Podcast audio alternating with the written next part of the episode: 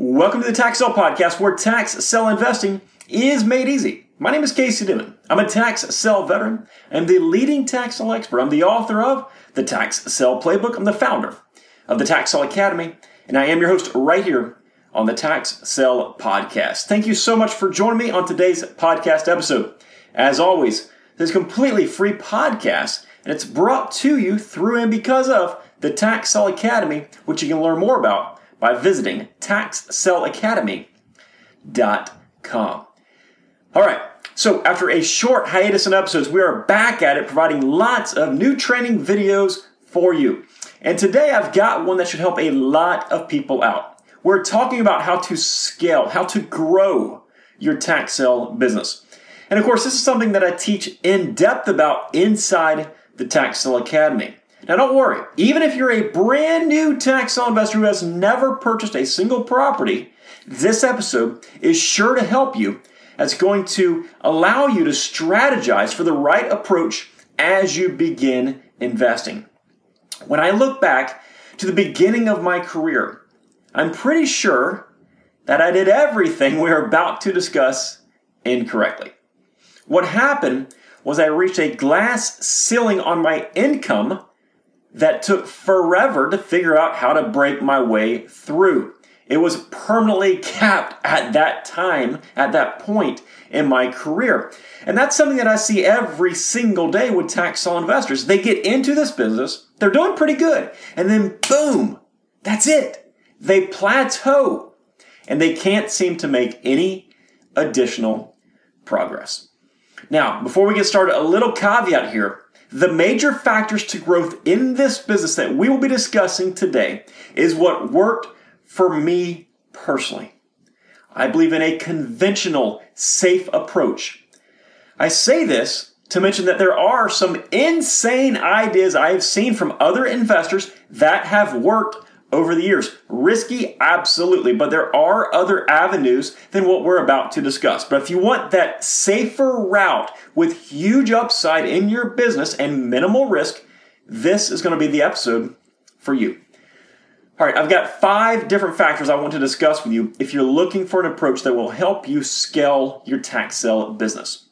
Number one, think outside of the box.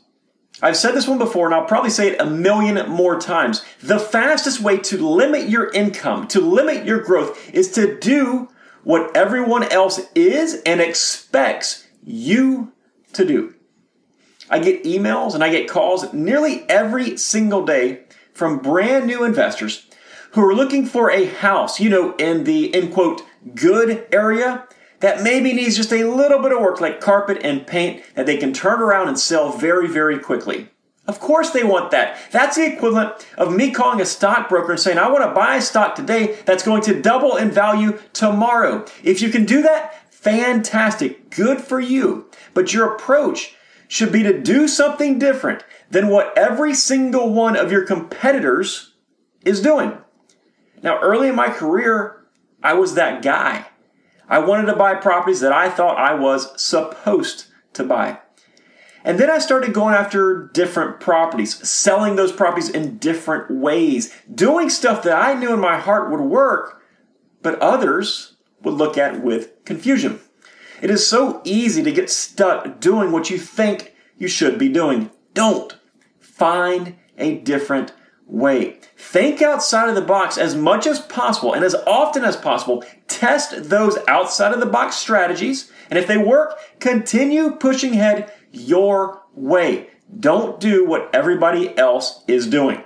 Number two, design your marketing differently. This is a huge one that allowed my business to grow exponentially. And this is one of those things that the earlier you implement it, the better off you're going to be. You know, it's pretty obvious that most people will market their real estate in the same manner that has been used for decades. They'll list it with a realtor. The realtor will post that property on the M L S. They might post an ad or two in the local newspaper or online, and then they'll wait for the buyers to come in. Or if you're really, really brave, you might decide to try to sell it yourself as a FISBO or for sale by owner by putting it on a website like Zillow. And that's probably going to be the extent of a lot of FISBO marketing efforts. Now, first off, there's absolutely nothing wrong with those methods. I use both of them nearly every single day, so don't think I'm here to knock them at all. But there's a time and a place to use those strategies. My point is, you should never use the same exact strategy for every single property you're selling. There are a number of strategies available for your use, so don't back yourself into a corner. You must assess every single property differently. Yes, you'll probably use very similar marketing techniques on the bulk of your properties, but there has been times in my career where I've used one specific strategy for one specific property and it worked well, but I never used it again simply because it didn't mesh with any other properties that I was trying to market. Now, while we're talking about marketing properties, we must also address your buyer's list. This is so, so very crucial when you start your tax sale investment career. Now, I'm not going to go into great detail on how to create a buyer's list and all that good stuff. I write about it in the book. I have episodes on the podcast, on YouTube. I teach about it in depth inside the Tax Sale Academy. But in short, you're collecting the contact information for a lot of buyers so you can market properties directly to those interested parties in the future. Now, what I want you to get out of me mentioning this whole buyer's list thing in this episode is one very, very important detail. The sooner you start creating that buyer's list, the better. When I look back at my career, this is one of the biggest regrets that I have. It took me a number of years before I actually started this buyer's list. You need to start that buyer's list from the very first day you start marketing properties. All right, moving on. Want to grow your business, expand your market areas and your product types. And this is both on a micro and macro level. There are people who invest in one county, one section of town, or even one specific subdivision. That's it, one subdivision. That's pretty easy, and it works great when it works. Keeps everything right there. Very easy to market, very easy to look at your properties, all that good stuff. But what if it stops working? For example, what if the properties in that subdivision are no longer offered at a tax sale? That investor is going to start struggling.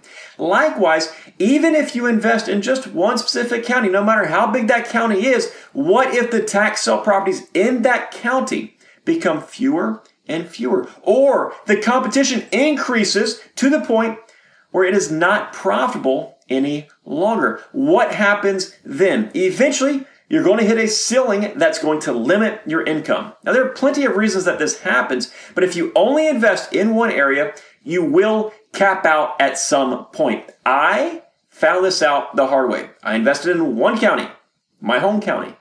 That's the only place that I invested. And I did pretty darn well there until the competition increased and the supply of properties decreased and my income plummeted.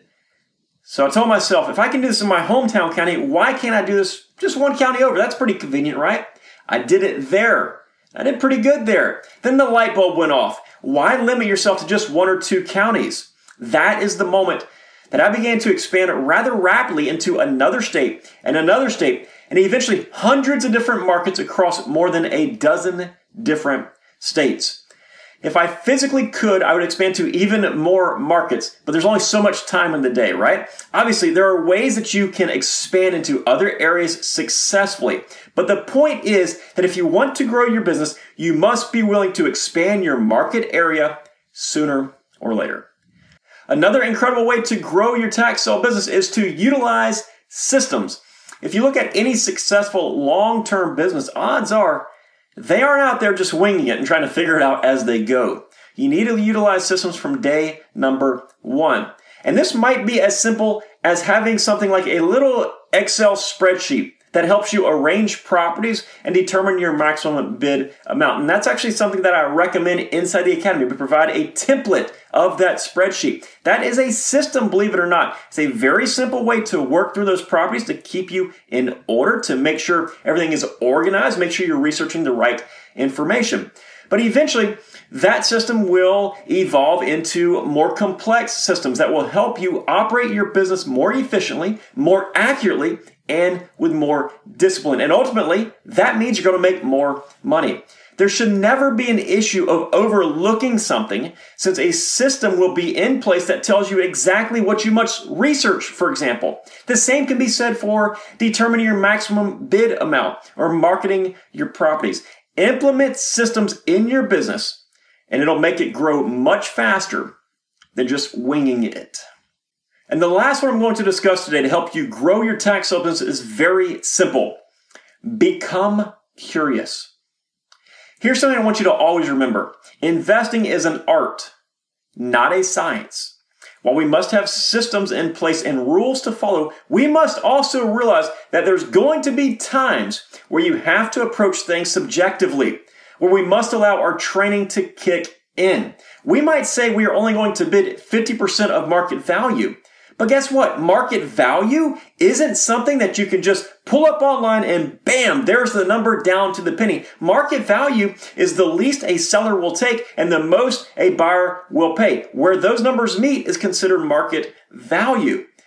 And you know what? We don't know that until the transaction goes through. So we have to allow our training to kick in. We have to take into account all the factors to determine that market values, for example.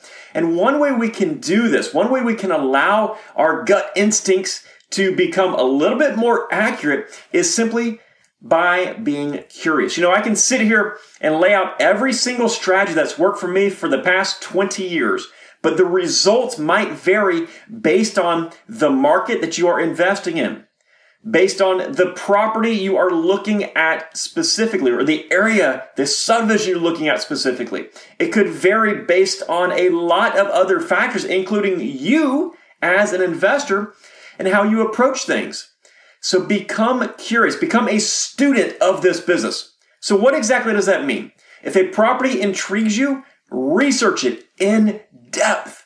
Learn about it. Learn about the history of that property. And get this, while you're learning about that property, you are also learning and developing your research skills subconsciously. The same can be said for reviewing past auction results, looking into other successful area investors to see how they do things, reviewing market sales data, learning about new skills in your industry, and the list goes on and on.